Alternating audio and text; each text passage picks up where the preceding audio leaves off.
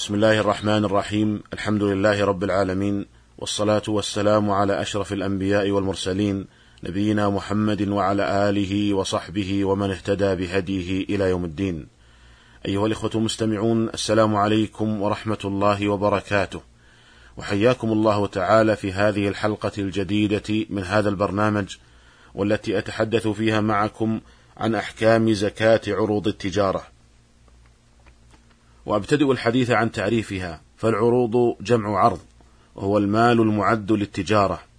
وعرفه الموفق بن قدامة رحمه الله بأنه غير الأثمان أي النقود من المال على اختلاف أنواعه من الحيوان والعقار والثياب وسائر المال.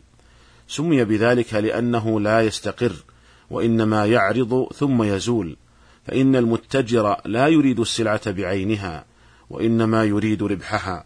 فالعروض إذن هي كل ما أعد للتجارة من أي نوع كان ومن أي صنف كان وهي بهذا أعم أموال الزكاة وأشملها.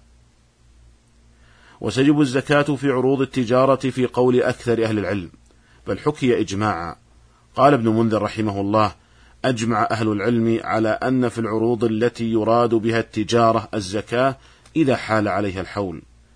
ويدل لوجوب الزكاة في عروض التجارة ما يأتي. أولا دخولها في عموم الأدلة الدالة على وجوب الزكاة في المال.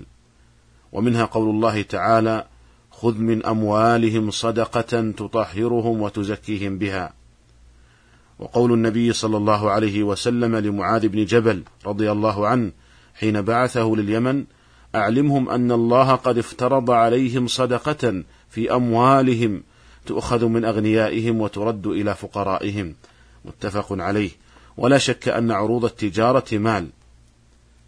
ثانيا حديث سمرة بن جندب رضي الله عنه قال كان رسول الله صلى الله عليه وسلم يأمرنا أن نخرج الزكاة مما نعده للبيع أخرجه أبو داود في سننه.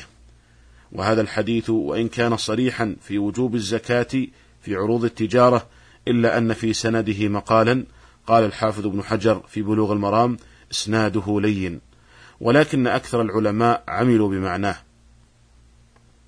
ثالثا حديث عمر بن الخطاب رضي الله عنه أن رسول الله صلى الله عليه وسلم قال إنما الأعمال بالنيات وإنما لكل امرئ ما نوى متفق عليه. ومن يتعامل بعروض التجارة إنما يقصد قيمتها من الذهب أو الفضة وفي وقتنا الحاضر يقصد قيمتها من الورق النقدي ولا يقصد أعيان تلك العروض ومن المجمع عليه عند العلماء أن الزكاة تجب في الذهب وفي الفضة وفي الأوراق النقدية فكذا في عروض التجارة. رابعا ولأن العروض مال تام فوجبت فيه الزكاة كالسائمة. وعلى هذا فيجب على أصحاب المحلات التجارية من الأواني والملابس والفرش والأجهزة الكهربائية والإلكترونية وأصحاب البقالات وكل ما يعد للتجارة يجب عليهم أن يقيموا كل ما يعد للبيع عند تمام الحول ويخرجوا زكاته. ومثل ذلك أيضا الأرض التي قصد صاحبها بها التجارة فتجب زكاتها كل سنة. أما الأرض التي لم يرد صاحبها بها التجارة وإنما أراد بناء مسكن عليها مثلا فليس فيها الزكاة. وأما الأرض التي لا يريد صاحبها بيعها في الحال وإنما يتربص بها غلاء الأسعار في المستقبل فهل تجب زكاتها؟ هذه المسألة محل خلاف بين أهل العلم والأقرب والله أعلم هو ما ذهب إليه جمهور أهل العلم من وجوب الزكاة فيها كل سنة وذلك لأنها تمثل في الحقيقة نقدا تمثل نقدا لكنه على صورة أرض أرأيت لو أن رجلا لديه رصيد قد بلغ نصابا في مصرف من المصارف أليس تجب عليه الزكاة؟ فكذا هذه الأرض التي يتربص صاحبها بها غلاء الأسعار تجب فيها الزكاة في كل سنة والله تعالى أعلم. ومثل ذلك أيضا الأسهم التي يتاجر أصحابها بها فتأخذ حكم عروض التجارة فتجب فيها الزكاة كل سنة. وعلى هذا يقال في زكاة الأسهم إن الأسهم تنقسم إلى قسمين. القسم الأول أسهم لا يقصد صاحبها بها المتاجرة، وإنما يريد الاستفادة من ريعها ومن أرباحها كل سنة. هذه تجب الزكاة في الوعاء الزكوي للشركة التي تدير هذه الأسهم. وإذا أخرجت الشركة الزكاة فلا يجب على مالك السهم أن يزكيها مرة أخرى. فمثلا عندنا في المملكة العربية السعودية جميع الشركات المساهمة ملزمة من الدولة أيدها الله بدفع زكواتها إلى مصلحة الزكاة والدخل. وعلى هذا فالمساهم ليس عليه زكاة في هذه الحال. القسم الثاني أسهم يقصد صاحبها بها المتاجرة أي أنه يضارب فيها فيبيع فيها ويشتري فهذه عروض تجارة. وعلى المساهم أن يقيم هذه الأسهم عند تمام الحول ويزكيها بغض النظر عن إخراج الشركة للزكاة. أيها الإخوة المستمعون، ويشترط لوجوب الزكاة في عروض التجارة ثلاثة شروط. الشرط الأول أن يملكها بفعله أي باختياره كالشراء والهبة ونحو ذلك، وبناء على هذا لو ملك العروض بإرث لم تجب فيها الزكاة ولو كان رجل يملك عروضا للتجارة ومن عادته أن يزكيها كل عام في شهر رمضان ثم إنه توفي في شهر شعبان. فلا يجب على ورثته أن يخرجوا زكاة هذه العروض في شهر رمضان لأنهم قد ملكوها بالإرث. الشرط الثاني أن ينوي بها التجارة فلو لم ينوي بها التجارة فليس فيها زكاة. كأن يشتري رجل سيارة ليستعملها فقط فليس فيها زكاة. وكذا لو اشترى أرضا لبناء مسكن عليها فليس فيها زكاة. ومن ذلك أيضا ما إذا كان عند الإنسان عقارات لا يريد بها التجارة لكن لو أعطي ثمنا كثيرا باعها فإنها لا تجب فيها الزكاة لأنه لم ينوها للتجارة. وكل إنسان عاقل إذا أتاه ثمن كثير فيما بيده فإنه في الغالب سيبيعه.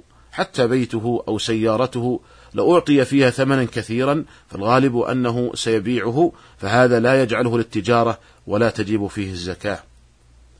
واختلف العلماء فيما إذا ملكها بغير فعله ثم نوى بها التجارة. كأن يكون ورث من أبيه عقارات ثم نوى بها التجارة بعد ذلك أو أنه ملكها بفعله بغير نية التجارة ثم نوى بها التجارة كأن يشتري أرضا لبناء مسكن عليها ثم يغير نيته بعد ذلك فينوي بها التجارة. فهل تكون للتجارة؟ وهل تجب فيها الزكاة؟ ذهب جمهور الفقهاء إلى أنها لا تصير للتجارة ولا تجب فيها الزكاة في هذه الحال. قالوا لأن كل ما لا يثبت له الحكم بدخوله في ملكه لا يثبت بمجرد النية. وذهب بعض العلماء إلى أنها تصير للتجارة بمجرد النية.